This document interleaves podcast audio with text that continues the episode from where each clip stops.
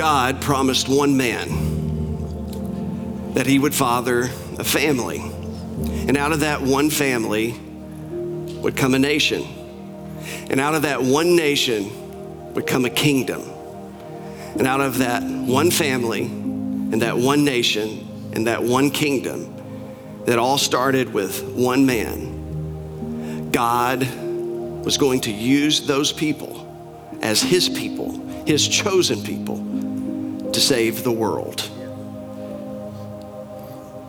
And that night in Bethlehem, after the promise that had been made to that one man, Abraham, after that promise had been handed on to generation after generation after generation, from one generations of moms and dads and grandfathers and grandmothers, and that promise was told and handed down to sons and daughters and grandsons and granddaughters.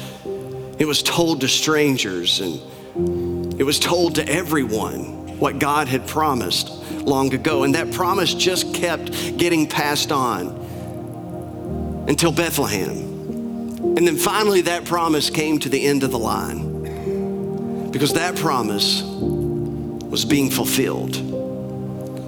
And for centuries and centuries and centuries of people waiting for the promise and hoping for the promise and walking towards the promise, as a baby's cry broke the silence of that night, it marked the beginning of a light that began to shine into the darkness, that the darkness could not comprehend, that the darkness could not overcome, that the darkness could not arrest. It marked the beginning of a light, which would be the life of all mankind. It marked the beginning of God keeping his promise, that God had indeed used one man and one family and one nation and one kingdom to enact a plan that's going to save the world. Luke writes about it this way. He says, while they were there, after Mary and Joseph had made the trek from Nazareth all the way to Bethlehem, some 80 to 90 miles, because Caesar Augustus had decreed that a census must be taken, and because Joseph was of the house and the line of David, he had to go to Bethlehem to register. And while they were there, the time came for the baby to be born. And she gave birth to her firstborn, a son. She wrapped him in clothes and placed him in a manger. After months of awkward expressions being made at Mary and being made at Joseph, after months and months of people whispering behind their back and all the innuendos and all the suggestions, and after months and months of a lingering scent of what most people must have believed was a scandal or some type of cover-up, after months and months of walking around pregnant and perhaps trying to explain to anyone who would ask what had actually happened and who the baby in her womb actually was, and after the frustration of those months, and I imagine after the discouragement of those months and the embarrassment of those months and the fatigue of those months, the time came for the baby to be born. And it says she wrapped him in cloths and placed him in a manger. And this was the appointed moment. This was the appointed time. As the Apostle Paul would write about in a letter to the Galatians, that at just the right time, God sent forth his son. At a time of unprecedented peace, secured by Octavian, Caesar himself, when the empire was at peace in a way that it had never been at peace, when the empire shared a common language and culture of the Greeks, in large part thanks to Alexander the Great. And because of advanced infrastructure like roads and bridges and a postal service, when everything was just as God wanted it to be, after thousands of years of God providentially and sovereignly moving the pieces together like a chessboard, and when everything was exactly the way it needed to be, the way that God wanted it to be, the way that God had planned for it to be, at just that moment, the time came for the baby to be born. And she wrapped him in clothes and she laid him in a manger. When everything was just as it should be, if you wanted to get good news to the world, if news needed to travel fast because of a shared culture and a shared language and because of peaceful open borders and because of roads and bridges and a postal system that would allow you to send letters and information and decrees to people. If you were waiting on the moment to get news to the world, if news needed to be shared with the world, this was the moment. And God, at just the right time, sent forth his son. Philip Schaff, who wrote about the history of Christianity in reflecting about the life of Jesus, he said that Jesus of Nazareth, without money and without arms, he conquered more millions than Alexander the Great, more than Caesar, more than Mohammed, more than Napoleon. Without science and learning, he shed more light on things human and divine than all the philosophers and all the scholars combined. Without the eloquence of school, he spoke such words of life as were never spoken before or since, and produced effects which lie beyond the reach of orator or poet. Without writing a single line, he set more pens in motion and furnished themes for more sermons and orations and discussions and learned volumes and works of art and songs of praise than the whole army of great men of ancient and modern times put together. Yet that night when the baby cried out, the world largely had no idea what had happened. Everything was about to change. And in some ways, everything had changed. But the world, they didn't know it yet. Most of the world hadn't heard about it yet. But God had done something in the midst of humanity, which was going to leave the history of humanity forever changed. So as she laid her baby in a manger and wrapped him in those swaddling clothes, Luke says, meanwhile, there were shepherds living out in the fields nearby, keeping watch over their flocks at night. And to me, I don't know about you, but to me, this is perhaps the favorite part of the Christmas story for Trevor Barton. I love the baby in a manger. I love the swaddling clothes. I love Mary. I love Joseph. I love the visitation of angels to Zachariah and to Mary. And I love Joseph dreaming. And I love all the things. But I love the fact that Luke decided to include this next part. That after this baby had been born, that there were some shepherds. They were just minding their own business. They were just doing their duty. They were fulfilling their responsibility. They were doing what they do every single night of their life. And everything for those shepherds is about to change, but they don't know it yet. Their stories are about to be forever changed, and they don't know it yet. These shepherds are not part of the religious elite. They're not part of the social upper crust of Jerusalem.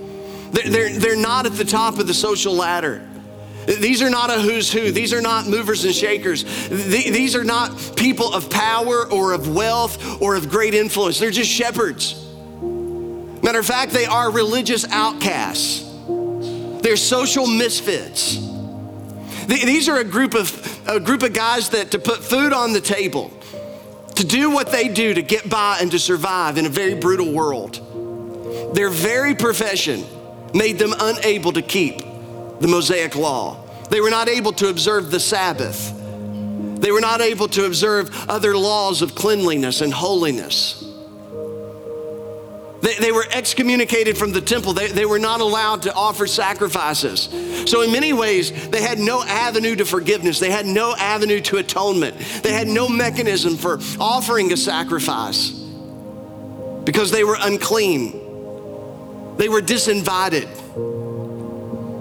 They were a group of men that had been told, hey, this is a table, there's no place for you. You're not good enough. There's all kinds of things you're gonna have to stop doing before God can let you in, and God is good before he's ever gonna make a place for you. There's a whole list of things that you gotta get right, and there's a whole list of things that you gotta change. There were shepherds living out in the fields nearby. They were keeping watch over their flock. Lawbreakers, despised by most of the lawkeepers of their day. Not people that were mainstream. These are guys out there in the margin. These are not the applauded of their culture. These are the rejected of their culture. And then Luke says, and an angel of the Lord appeared to them, and the glory of the Lord shone around them, and they were terrified. These are the angels that's about to announce the birth of the king for the very first time. And you would think that if God was going to announce the birth of a king for the very first time, that God perhaps would have sent angels to Rome, perhaps dispatched, Gabriel to the throne room of Octavian himself to say, Caesar, I've got good news for you. Let me tell you about what happened tonight in Bethlehem. But God didn't send angels to Rome. He didn't send angels to the palace of the high priest in Jerusalem to announce to the head of the Jewish religion, the head of the Jewish faith, hey, tonight let me tell you what's happened 6 miles away from here. You would think perhaps the angels would have been sent to the Roman governor, or maybe to a gathering of the up and ups of Jerusalem, or the wealthy, or the scholarship of the scribes and the Pharisees. But when God decided, and we can't miss this, and we shouldn't forget about this, and we shouldn't dismiss it, but when God decided to announce the birth of his son, when God decided to announce the birth of a savior, to announce the birth of a king, he decided to announce it to a group of misfits, to a group of outsiders, to a group of rejects, to a group of people who are living their lives in the margin, a group of people who would believe for most of their life they're not good enough, they don't measure up. God decided to announce his birth to those people. And it was a whisper of the ministry of Jesus Christ that was still yet to come. And I think we should all just pause for a moment, because we'll hear the Christmas story told maybe 6 ways this season. And we'll hear it sung maybe 100 different ways this season. But to think about, who are the rejects? Who are the misfits? Who are the outcasts? Who are the ones that's been told, there's no place for you, you don't measure up. There's some things you gotta stop doing. There's some things you gotta change. There's some things that are standing between you and God that you gotta take care of. There's some things you have to do. There's some boxes that you have to check, because every culture, every society, they've had their misfits, they've had their outcasts, they've had their rejects, they've had the disinvited, the unloved, the hated, the despised, and that's who the shepherds are. They're a despised class of people, sullied reputations, not even allowed to testify in court. They were considered thieves and dishonest. You didn't even have to know a shepherd to hate one. You never had to have a conversation with one to distrust them. The only thing you had to know, oh, you're a shepherd. And that told you everything that you thought you needed to know about these men that the shepherds appeared to that night. A group of men who couldn't get to the temple of God. A group of men who had no access to the altar or to any sacrifice for their sin in Jerusalem. They had been cut off. And it says, the angel of the Lord appeared to them, and the glory of the Lord shone around them, and they were terrified. You know why? Because that's what you do when you see an angel. You get terrified. If anybody ever tells you, I had a vision last night and an angel appeared to me. Really, what was it like? It was so peaceful. Liar. You know they're lying. It's not the angels we meet in the Bible. They're terrifying. Imagine the chip on the shoulder that Gabriel carried around. Every time he steps in a room, people freak out. And it's like he's just used to it by now. But this was the night that the glory of God came back to Israel. And what a story the glory of God is. From Genesis, when God created our first parents, Adam and Eve, placed them in the garden and said, everything is good, everything is perfect. And it says that God met with them and walked with them in the cool of the day, that God's very presence, God's very glory, dwelling there in the garden with his prized, treasured creation, humanity. And then sin entered the picture, and we rebelled and we rejected and we left God and we went our own way, and in going our own way, we lost our way. But God was never content with the separation that came as a result of sin. Adam and Eve were forced to leave Eden, but God had set his eyes on making his way back to his people. He rescued them from Egypt, and he told Moses, I want you to build me a tabernacle so that my glory may dwell with my people. And they built the tabernacle, and they dedicated it. And it says, in the glory of God, the sum manifestation of all of the totality of God's power and God's presence and God's light and God's love and God's mercy and God's power and God's holiness and God's righteousness, it sat down upon the throne of the Ark of the Covenant. And God's glory was manifested by the cloud that led them by day and the fire that led them at night. Solomon would come along years later, and he would build a temple like no other, a house for God like no other. And when Solomon dedicated the temple, it says that the glory of God, it filled the place. So much so that the priests could not even stand to minister in that moment. Nebuchadnezzar in 586 destroyed the city and destroyed the temple. Israel was taken captive to Babylon, but when they came back 70 years later, Zerubbabel helped them rebuild the temple. But there was no record of the glory of God filling the temple of Zerubbabel. Ezekiel had a vision where he said that he saw the glory of God depart from the holiest of holies. He saw the glory of God move into the holy place where the table of showbread and the incense. He moved past the holy place into the commonplace and then came to the threshold of the temple itself. And Ezekiel said, I saw in this vision that the glory of God, it stopped for a moment as if to pause, to emphasize the enormity of what was about to happen. And after pausing at the threshold of the temple, the glory of God departed over the hills and from Jerusalem. But before the Old Testament ended, God sent a prophet by the name of Haggai and said that there's gonna be a house, there's gonna be a temple, and that the glory of this temple is gonna be greater than the glory of everything that came before it. That God was once more gonna shake the nations as the desire of all nations would come. And that night in Judea, in Bethlehem, to a group of shepherds, the glory of God came back to Israel. And the glory of God was not a cloud. The glory of God was not a fire. The glory of God was a baby wrapped in clothes, laying in a manger. But the angel said to them, do not be afraid. I bring you good news that will cause great joy for all the people. Good news, great joy for all the people. Good news that they couldn't even comprehend yet, that people who were dead in their trespasses and sins were gonna be resurrected from their trespasses and sins and be made alive. Good news is that there's people that have been lost in their sin, lost to their sin, that are gonna be found and brought back home.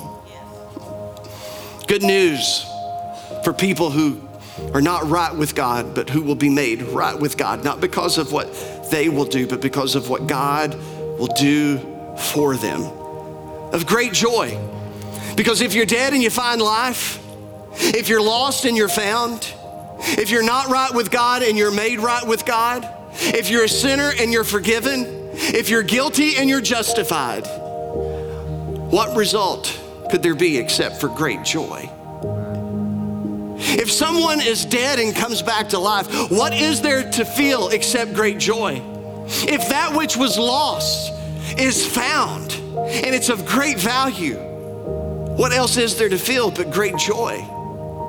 For the person who's condemned but told they can be set free, what else is there to feel but great joy? There is good news It's great joy, and it's for all the people.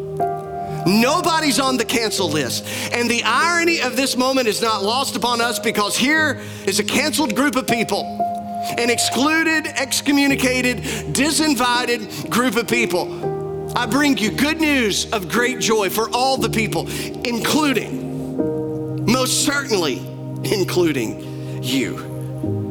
It's for everybody. It's for all the people. It's for all the people that you thought that they've gone too far, but you discover they haven't. For all the people that you may want to believe that's a lost cause and they're not. And for all the people that they seem hopeless, but you discover that there's hope. And for all the things that you've just decided to write off and all the people that you've decided to write off, it is good news of great joy for all the people. For the people who can't get it right, for the people who can't put one foot in front of the other, for the people who can't check the boxes, for the people who can't get to the altar, for the people who can't make their way to the temple. It's good news of great joy for all the people. Today in the town of David, a Savior has been born to you, for you. He is the Messiah. He is the Lord. I'm not sure who said it, but so many people have said it, nobody knows who to give credit to for it. But if our greatest need had been information, God would have sent us an educator.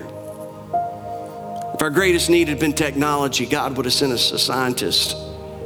If our greatest need was money, God would have sent us an economist. But since our greatest need was forgiveness, God sent us a Savior. Good news of great joy for all the people, because tonight in the city of David, a Savior has been born to you, or as the New American Standard translates it straight out of the Greek, for you. If you want to know what the reason of the season is, yeah, it's Jesus, but it's more than Jesus. The reason for the season is you and me and us. And for people like the shepherds, for people who had no pathway to God, who've been told, there's no sacrifice for you. There's no altar for you. There's no temple for you. We are the reason for the season. Let that one just, let the weight of that just sit with you for just a moment. Because if it hadn't been for you, there would be no Christmas. If there hadn't been a me, there would be no Christmas. This will be a sign to you. You will find a baby wrapped in clothes lying in a manger. And suddenly a great company of the heavenly host appeared with the angel, praising God and saying, "Glory to God in the highest heaven, and on earth peace to those on whom his favor rests." It says, so they hurried off, and the shepherds found Mary and Joseph and the baby who was lying in the manger. And when they had seen him, they spread the word concerning what had been told to them about this child. And this would be a night they would never forget. I would imagine this will be a story that they will tell hundreds and hundreds of times. I imagine it was a story that never got old to them, about the night they were minding their own business. And out of nowhere, a host of heavenly angels appeared to them and said, "Good news of great joy for all the people, because a Savior has been born to you." Why did Luke tell us this? Why? There's nothing accidental in the scriptures. There's nothing insignificant in these details. There's something that Luke wants us to know. There's something that God wants to say. Why these shepherds? Yeah, they were outcasts. Yes, they were misfits. Yes, they were rejects. Yes, they'd been shut off from religion. But why these shepherds? Many scholars believe that these shepherds, the lambs that they would take care of, were Passover lambs. That these shepherds were a class of shepherds that had been tasked with taking care of the flocks that will be used during Passover time, that will be sacrificed in Jerusalem. Some 250,000 of them will be sacrificed every Passover. And so there's thousands and thousands of these. And the Passover lamb had to be a male lamb, and this Passover lamb had to be a lamb that was without spot and without blemish, because this was the lamb that was going to be slaughtered and the blood was going to be applied, and it was going to be an echo of what happened on that first night when God brought about the Exodus and his people placed the blood above the doorpost of their homes, and the judgment of God passed over them. God was merciful and God was gracious because of the blood of a sacrificial lamb. And many scholars believe that these shepherds were taking care of lambs that were destined to be Passover lambs. And again, the irony is so thick, because here's a group of shepherds taking care of lambs that are going to be sacrificed at the temple that they're not even welcomed at. They're taking care of lambs that are going to be offered as sacrifices that they have no access to. These lambs are destined for the altar, where these shepherds are not even welcome.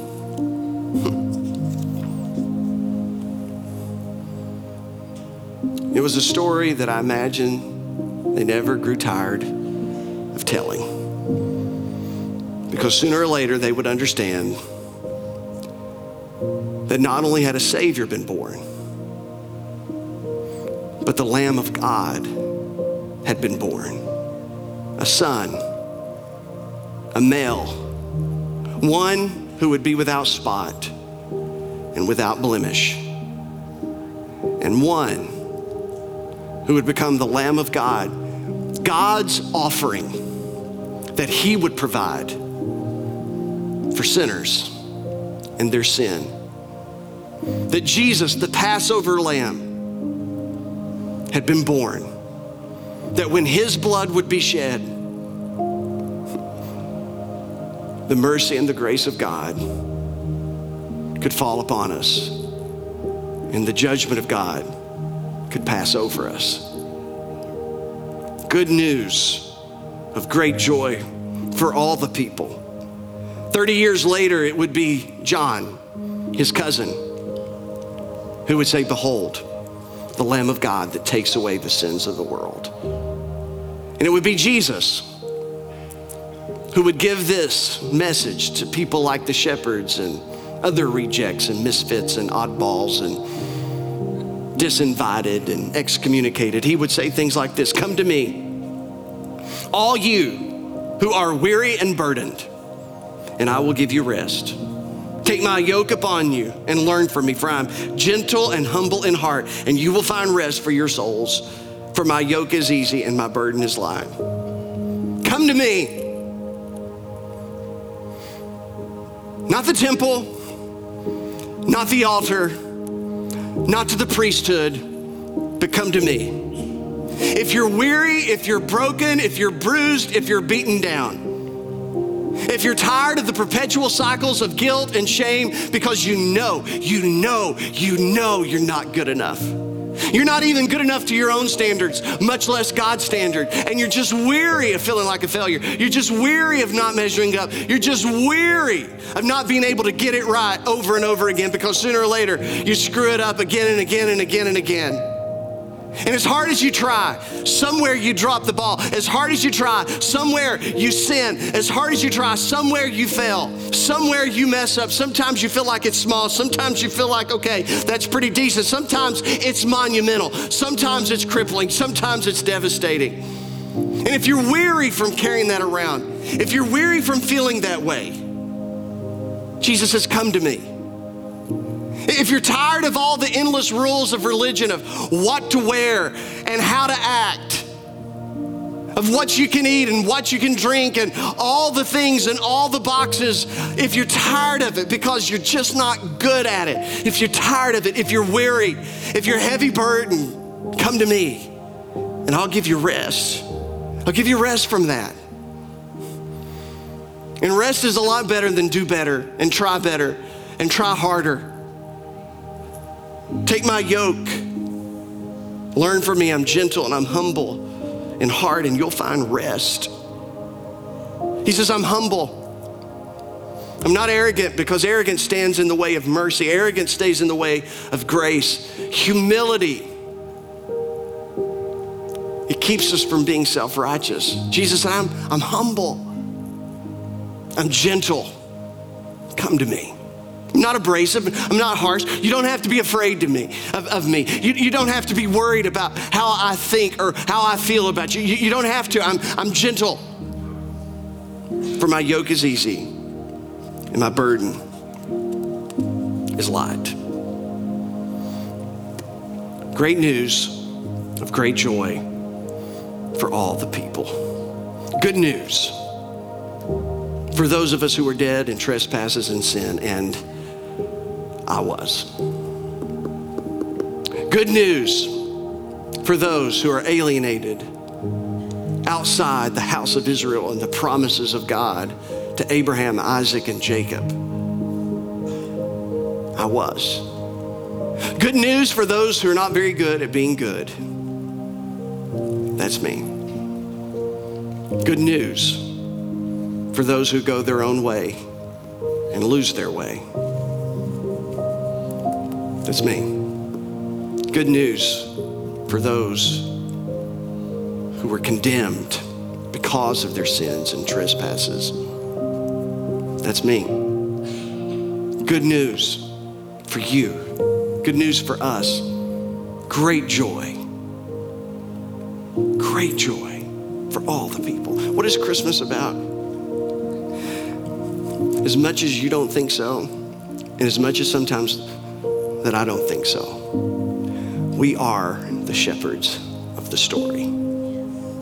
We are the rejects. We are the misfits. We are the greatest of sinners. That's who we are. We're sinners by birth and we're sinners by choice. And we have no hope because we have no access. We are separated because of our sin. But I have good news of great joy for all the people. There has been a Savior who has been born, who is Christ the Lord. So, if you're here, if you're at one of our campuses, and you've thought about religion as not being for you, you've thought about the local church as not being for you, if you thought that Christianity was about behaving right or voting right, or you thought that Christianity was about believing a list of things and being able to sign your name beside of it. If you thought that Christianity was about morality, if you thought Christianity was about rule keeping, if you thought Christianity was about behavioral modification, if you thought that Christianity was about a code of ethics to adhere to, and that was the heart of it, that was the gist of it, that was the comprehensiveness of Christianity, and you thought it all went back to those things. It's about how you act and how you dress, and it's about what you will listen to and what you refuse to listen to, and it's about the words you speak and the words that you'll never say, and it's... You don't understand why Jesus came. He came to the hopeless, to the lifeless, to the helpless. Came to those of us who had been cut off because of our sin. And that's the good news of great joy. It's an invitation to come to Jesus. It's an invitation to come and receive the good news, to receive it by faith, that you can be right with God, not because of what you will do for God, but because of what God has done for you. He sent a Savior. He provided an offering, and His name is Jesus. And when Jesus hung on the cross, He took your sin and mine, and He that knew no sin became sin for us. And as His blood shed, there was a mechanism for you and I to be forgiven, and for the righteous judgment of God to be satisfied once and for all. And Jesus became our Passover lamb. And He is the final sacrifice for sin forever. That He paid the full price of all of our sins. And He invites all of us, no matter who and no matter what, to come. Heavenly Father, remind us of the good news and the great joy that's for all the people.